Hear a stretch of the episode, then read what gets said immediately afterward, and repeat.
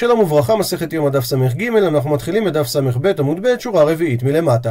נזכר בברייתא שהביאה הגמרא לעניין איסור שחיטת חוץ, דהיינו, לשחוט קודשים מחוץ לעזרה. כאשר הוא שוחט את שני שעירי יום הכיפורים בחוץ, אז עד שלא הגריל עליהם הוא יהיה חייב על שתיהם, ומישהו הטיל עליהם את הגורל, הוא יהיה חייב רק על זה שעלה עליו הגורל של שם, הוא יהיה פטור על זה שעלה עליו הגורל של עזאזל.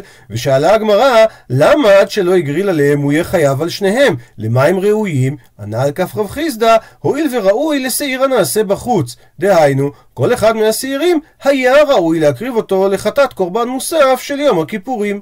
שאלה הגמרא, מה ההבדל על שעיר הנעשה בפנים, שאתה אומר שהוא לא חייב עליו בגלל שהוא מחוסר הגרלה, אז למה על שעיר הנעשה בחוץ הוא כן יהיה חייב? הרי הוא גם לא ראוי להיות קורבן מוסף דמחסרי עבודת היום, שהרי עבודת היום כסדרה מעכבת. וענתה לך הגמרא שסבר רב חיסדא אין מחוסר זמן לבו ביום.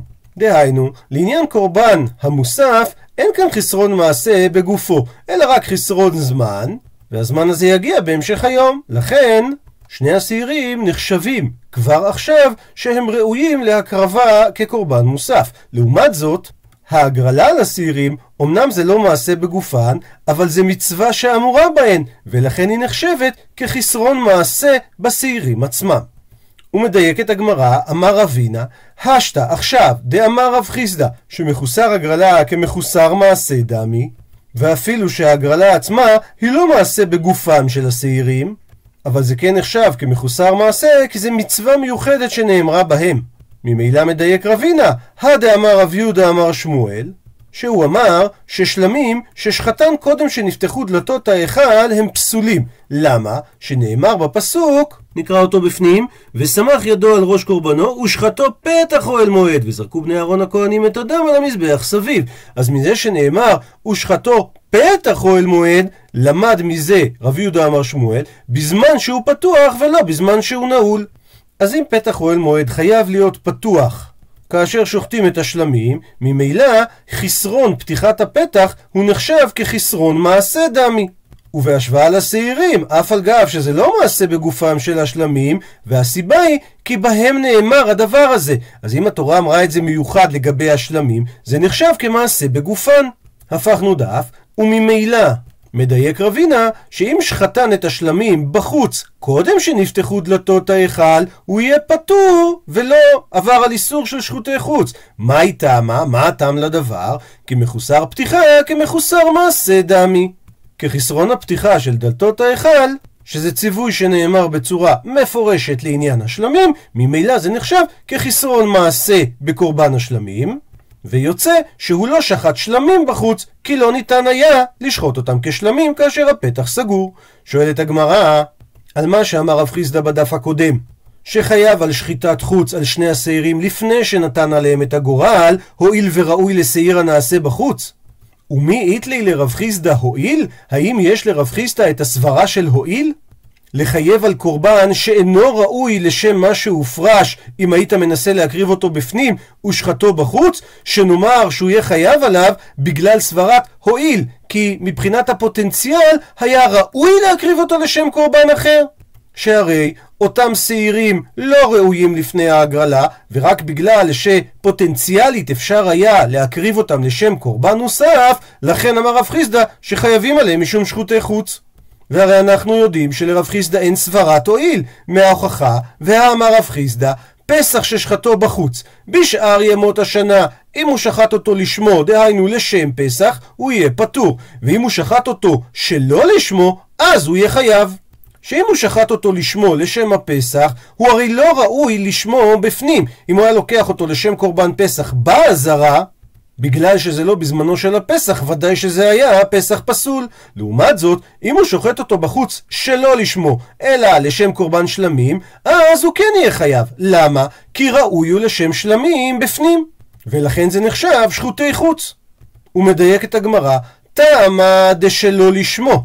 הסיבה שהוא חייב זה בגלל שהוא שחט אותו שלא לשמו, הסתמה, אבל אם הוא היה שוחט אותו סתם, דהיינו לשמו הוא, ופטור.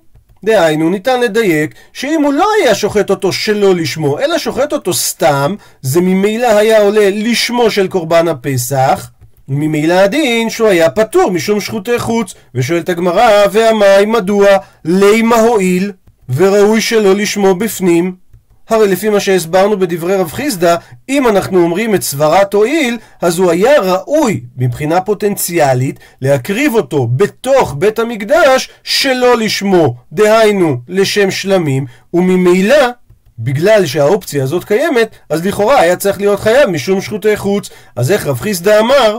שאם שחט אותו שלא לשמו, הוא יהיה חייב, ואנחנו דייקנו שזה אומר שאם הוא ישחט אותו לשמו, הוא יהיה פטור. עונה הגמרא, הכי השתא? מה אתה משווה? הטעם. שם לעניין קורבן הפסח ביי עקירה, צריך עקירה בפועל.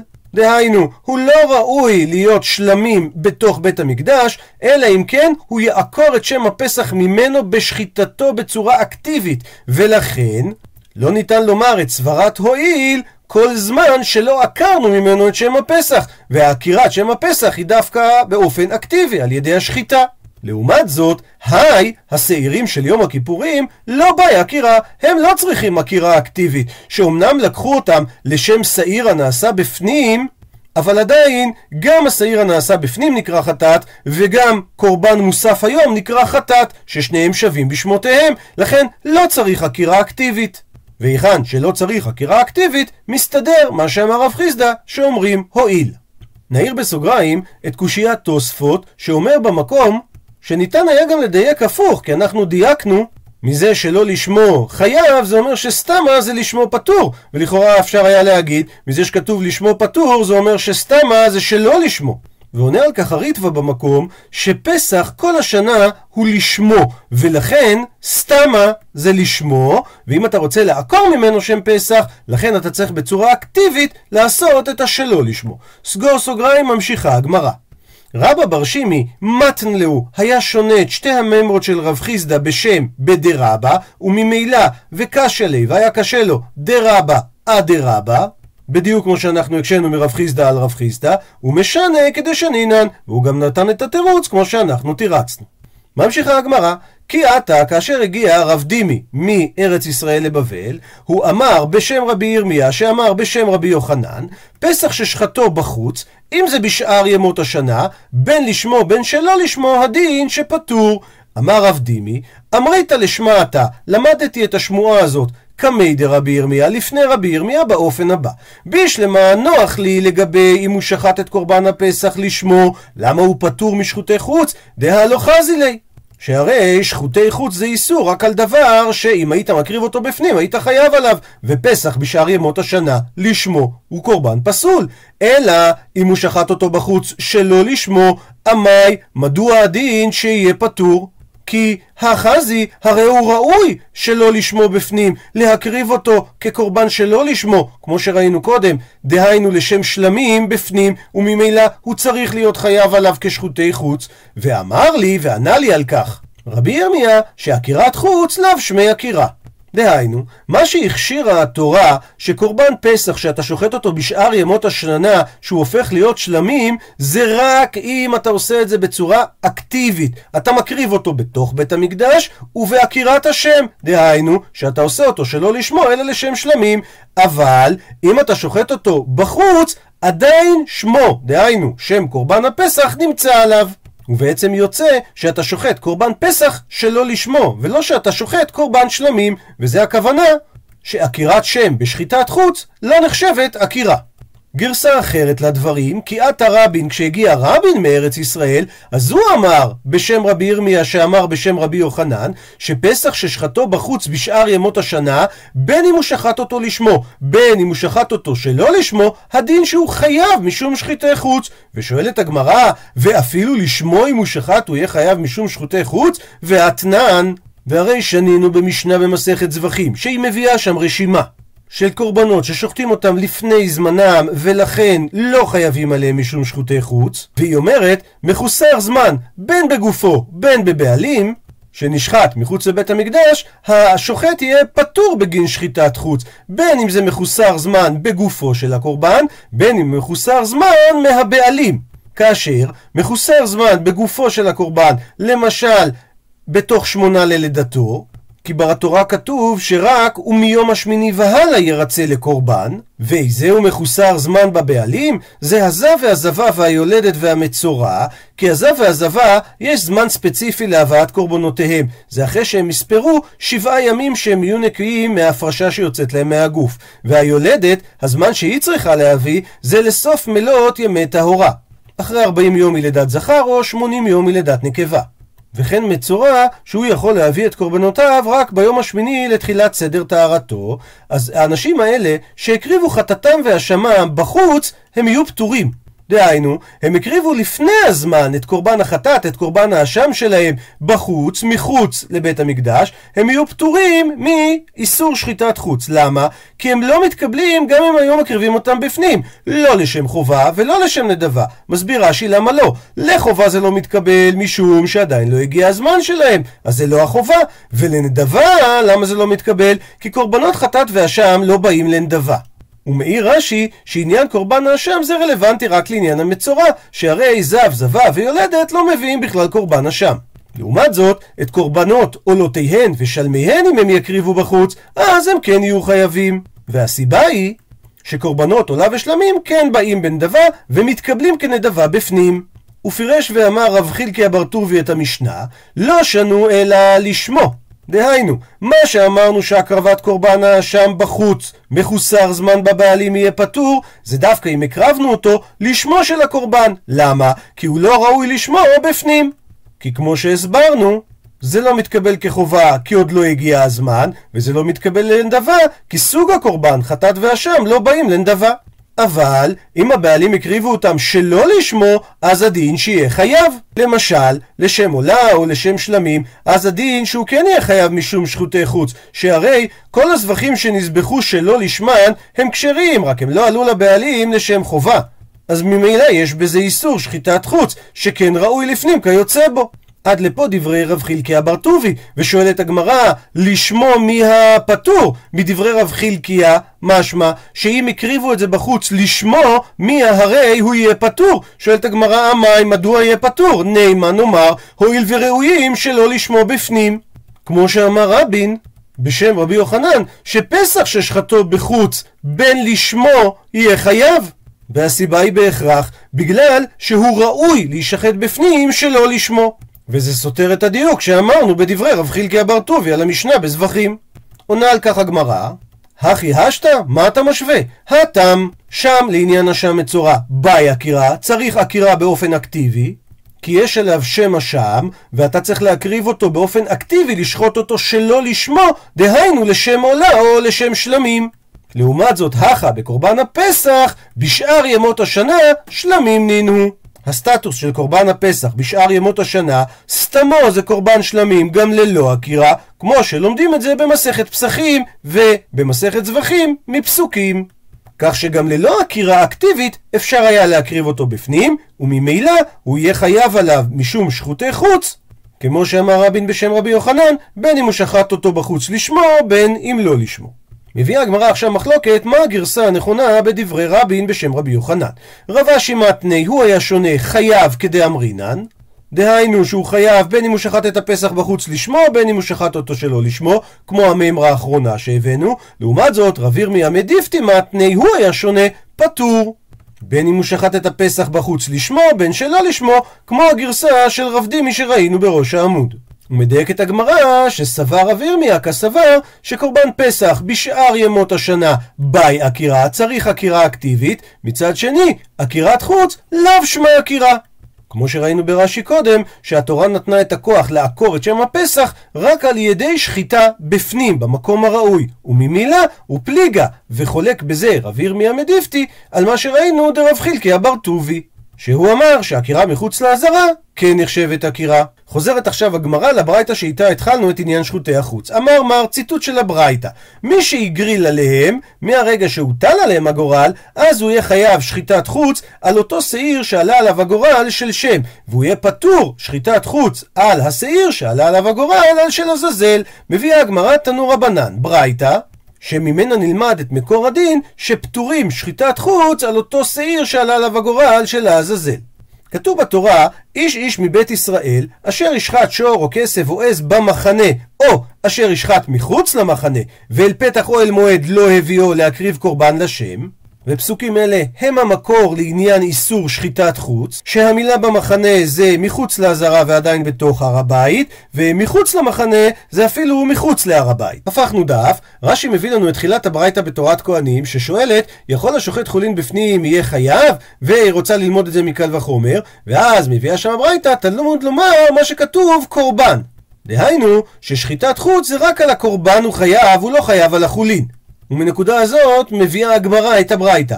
אי קורבן, אם אנחנו רוצים לומר שעל קורבן חייבים על שלשום שחיטת חוץ, אז שומע אני אפילו קודשי בדק הבית? דהיינו, גם בהמה שאדם הקדיש אותה לבדק הבית כדי שימכרו אותה וישתמשו בדמים שלה, אם שוחטים אותה, גם יהיה חייב משום שחיטי חוץ. ולמה שאני אגיד ככה? שגם קודשי בדק הבית שנקראו קורבן, כעניין שנאמר, כאשר החיילים של צבא התקפה לישראל חוזרים ממלחמת מדיין, כתוב, ונקרב את קורבן אדוני, איש אשר מצא כלי זהב, עץ אדם וצא מטבעת הגיל וחומז לכפר על נפשותנו לפני אדוני. אז רואים שבפסוק הם אומרים קורבן לגבי הכלי זהב, עץ אדם וכולי. והדברים האלה הרי הם ודאי בדק הבית, ועדיין הם נקראו קורבן. אומרת הברייתא, תלמוד לומר, לכן אמר הפסוק, ואל פתח אוהל מועד לא הביאו. מזה לומדים, כל הראוי לפתח אוהל מועד, רק עליו חייב עליו לגבי בחוץ אם הוא שוחט אותו. לעומת זאת, כל שאינו ראוי לפתח אוהל מועד, אז אין חייבים עליו אם שוחטים אותו בחוץ. וקודשי בדק הבית לא היו עתודים לבוא לפתח אוהל מועד. כי הרי מוכרים אותם ולא שוחטים אותם. שואלת הברייתא, אז אולי הוציא אלו, דהיינו את קודשי בדק הבית, שאין ראויים לפתח אוהל מועד, ולא הוציא פרת חטאת ושעיר המשתלח, שהוא ראוי לבוא אל פתח אוהל מועד. רש"י אומר שלא גורסים את פרת החטאת, כי היא גם לא הגיעה בכלל אל אוהל מועד, שהרי היו שורפים אותה בהר המשחה. אז הגרסה לפי רש"י רק, זה לא הוציא את שעיר המשתלח. למה? כי הוא ראוי לבוא לפתח אוהל מועד. מה היו עושים? אמנם לא היו שוחטים אותו שם, אבל היו מגרילים את הקורלות, היו מתוודים עליו. אז אולי גם על שעיר המשתלח, אפילו שזורקים אותו לעזאזל, יהיו חייבים משום שחיטת חוץ אם שוחטים אותו. אומרת הברייתא תלמוד לומר, לכן אמרה התורה, לשם, שזה בא לרבות מי שמיוחדים לשם, וממילא יצאו אלו, דהיינו השעיר המשתלח, ולפי הגרסה הראשונה גם פרת חטאת, שאין מיוחדים לשם. כי הרי לא מקריבים אותם, אלא או שורפים אותם בהר המשחה, או זורקים אותם מהצוק שנקרא לעזאזל. שואלת הגמרא, ולשם להוציאו? מה שנכתב בפסוקים ולשם למדנו מזה שזה בא להוציא את השעיר המשתלח שהיה ראוי לבוא ולמעט שהוא לא נמצא בדין שעליו הפסוק לימד? ורמינו והרי יש סתירה מברייתא שאומרת על הפסוק נקרא את הפסוק בפנים שור חסב עז כי ייוולד והיה שבעת ימים תחת אמו ומיום השמיני והלאה ירצה לקורבן אישל אדוני ומה שנקט הפסוק את המילה ירצה לקורבן אישה לשם אז המילה אישה באה להגיד אלו אישים דהיינו, שלא ייתן מהן על אש של מערכה. זאת אומרת שאסור לשים על האש על המזבח בהמה שהיא מתחת לגיל שמונה ימים. ואומרת הברייתא מניין שלא יקדישנו מחוסר זמן, דהיינו שיש גם איסור להקדיש אותו לפני שהוא הגיע לגיל שמונה ימים, תלמוד לומר זה שכתוב בפסוק את המילה קורבן. הכוונה שרק מיום השמיני הוא ירצה לקורבן, שגם להקדיש אותו לקורבן אפשר רק מיום השמיני. ומה שכתוב בסוף הפסוק ירצה לקורבן אישה לשם, אז המילה בשם באה לרבות ציר המשתלח. דהיינו, שהדין שלמדנו מהפסוק שלא מקדישים מחוסר זמן, דהיינו שהוא עוד לא הגיע לגיל של שמונה ימים, זה איסור שקיים גם לגבי שעיר המשתלח לעזאזל. וממילא אנחנו רואים שהמילה לשם באה לרבות שעיר המשתלח. אז איך בברייתא שדיברה על איסור שחוטי חוץ, המילה לשם באה למעט יצאו אלו, דהיינו שעיר המשתלח. עונה הגמרא אמר רבא, הטם מעניינה דקרא והכה מעניינה דקרא. שם וכאן זה תלוי מה העניין של הפסוק. הטם שם בעניין שחיטי חוץ שכתוב דאל פתח זה בא לרבות שהרי אם היינו עוצרים בשלב ההוא היינו אומרים שזה כולל את שעיר המשתלח שהוא גם ראוי לבוא אל פתח או אל מועד אז בעל כורחך צריך לומר שהמילה לשם, מה היא באה ללמד? היא באה להוציא את צעיר המשתלח מהדין הזה. לעומת זאת, הכה, כאן בפסוק שמדבר על מחוסר זמן, המילים דאישה זה בא להוציא.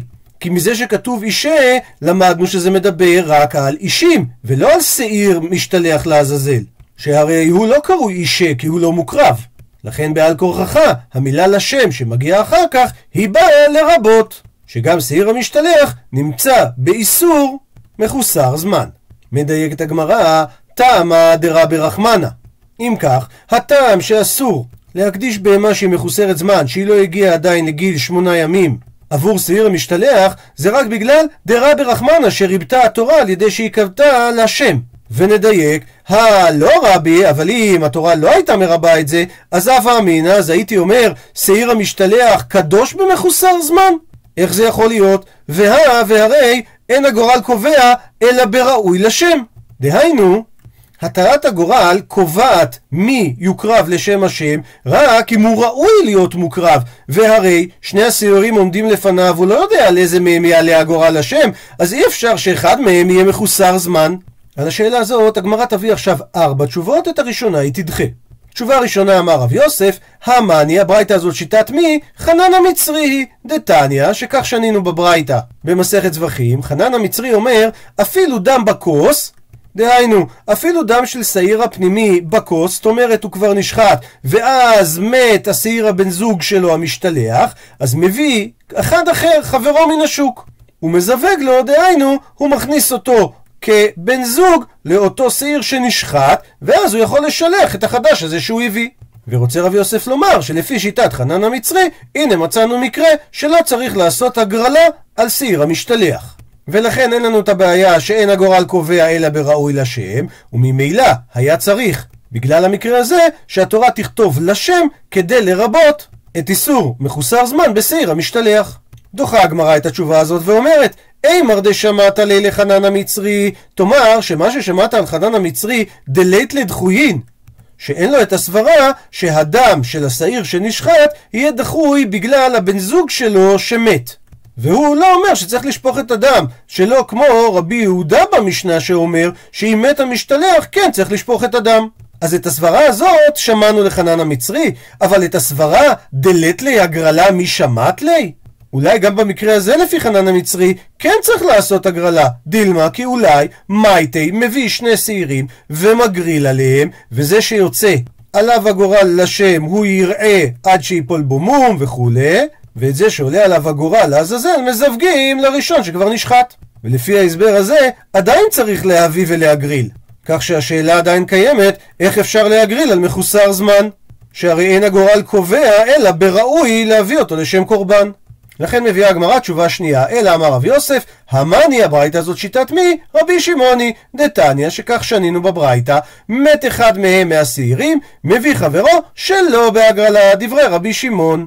ובמציאות כזאת היא יכול היה להביא מחוסר זמן, ולכן הייתה הצורה צריכה להביא את המילה לשם כדי לרבות איסור מחוסר זמן גם בשעיר המשתלח. תשובה שלישית, רבינה אמר, כגון שהומם וחיללו על אחר. דהיינו, נפל מום בשעיר המשתלח אחרי ההגרלה, וחיללו על שעיר אחר, ואז לא צריך להגריל. למה? כי השעיר המשתלח השני, מכוח הראשון הוא בא. ואומר אבינה, ומנה תימרא, מהיכן תאמר את המקור לדבריי, דפסיל בימומה, שמום פוסל בשעיר המשתלח? דתניא, שכך שנינו בברייתא. כתוב לגבי פסול של בעל מום, ואישה לא תיתנו מהם על המזבח לשם. ואומרת הברייתא, אלו החלבים. כי הרי הם אלה שניתנים על המזבח. אין לי אלא כולם, כל כמות החלבים. מקצתם של החלבים, מניין שגם היא תהיה אסורה להינתן אם הקורבן היה בעל מום. תלמוד לומר, זה מה שכתוב, מהם. שזה אומר לא כל הכמות של האישה, אלא אפילו מהכמות של האישה. ובהמשך הפסוק המילה מזבח. היא מלמדת זו זריקת דמים, שגם זריקת הדמים על המזבח אסורה אם הקורבן הוא מעל מום, והמילה לשם באה לרבות שעיר המשתלח, שאם יש בו מום הוא פסול. וממילא נשאלת השאלה, למה צריך לרבות איסורי שעיר המשתלח גם לעניין פסול של מחוסר זמן וגם לעניין של פסול בעל מום? ועל כך אומרת הגמרא, ואיצטריך למכתב, וצריך לכתוב גם בבעל מום, ואיצטריך למכתב, וצריך לכתוב גם לגבי מחוסר זמן. ועונה הגמרא למה? דאי כתב רחמנה, כי אם הייתה כותבת התורה את האיסור רק במחוסר זמן, שהוא פסול בשעיר המשתלח, אז הייתי אומר, משום דלא מתי זמני. כי לא הגיע עדיין זמנו, הוא לא ראוי להיות קורבן. אבל קורבן שהוא בעל מום, דמתי זמני, שאין בו את החיסרון של מחוסר זמן, אימה לא, אולי הוא לא פסול לשעיר המשתלח, לכן צריך להגיד שגם בעל מום פסול בשעיר המשתלח, והפוך, והיא כתב רחמנה, ואם התורה הייתה כותבת את האיסור של בעל מום לגבי שעיר המשתלח, אז הייתי אומר משום שבעל מום דמאיס. זה לא ראוי, זה מאוס לעשות איתו עבודת קודש, אפילו אם זה שעיר המשתלח. אבל מחוסר זמן, דלא מאיס, הרי החיסרון פה הוא לא מאוס, זה רק עניין שהוא לא הגיע לשמונה ימים. אימה לא, אז אולי הוא לא יהיה פסול לגבי שעיר המשתלח, לכן צריכה, לכן צריך להגיד את האיסור בשעיר המשתלח, גם בבעל מום, גם במחוסר זמן. הפכנו דף, הגמרא מביאה עכשיו את התשובה הרביעית.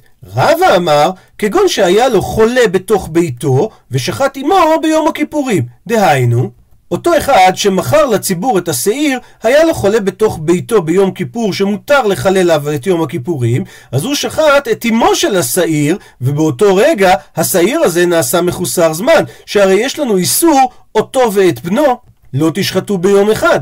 וזה מדובר אחרי שהוא הגריל עליו. אז בשעה שהוא הגריל עליו לא היה לו את הבעיה של מחוסר זמן. האיסור של מחוסר זמן נוצר רק אחרי ששחטו את אמו, ולשם כך התורה הייתה צריכה להביא את המילה לשם, כדי לומר שאיסור מחוסר זמן קיים גם בסעיר המשתלח. שואלת הגמרא, וכי היי גבנה, והאם באופן הזה מי אסיר? האם קיים בכלל איסור? הרי לא תשחטו, אמר רחמנה. התורה מקוהטת בביטוי של שחיטה, והא, והרי לגבי שעיר המשתלח, לאו שחיטה היא. כי הרי מוליכים אותו לצוק וזורקים אותו משם, אז לכאורה אין בו את האיסור של אותו ועוד בנו לא תשחטו. עונה על כך הגמרא, האמרי במערבה, הרי אמרו בארץ ישראל שדחייתו לצוק זוהי שחיטתו. ולכן התשובה של רבא נשארת במקומה. עד לכאן דף ס"ג.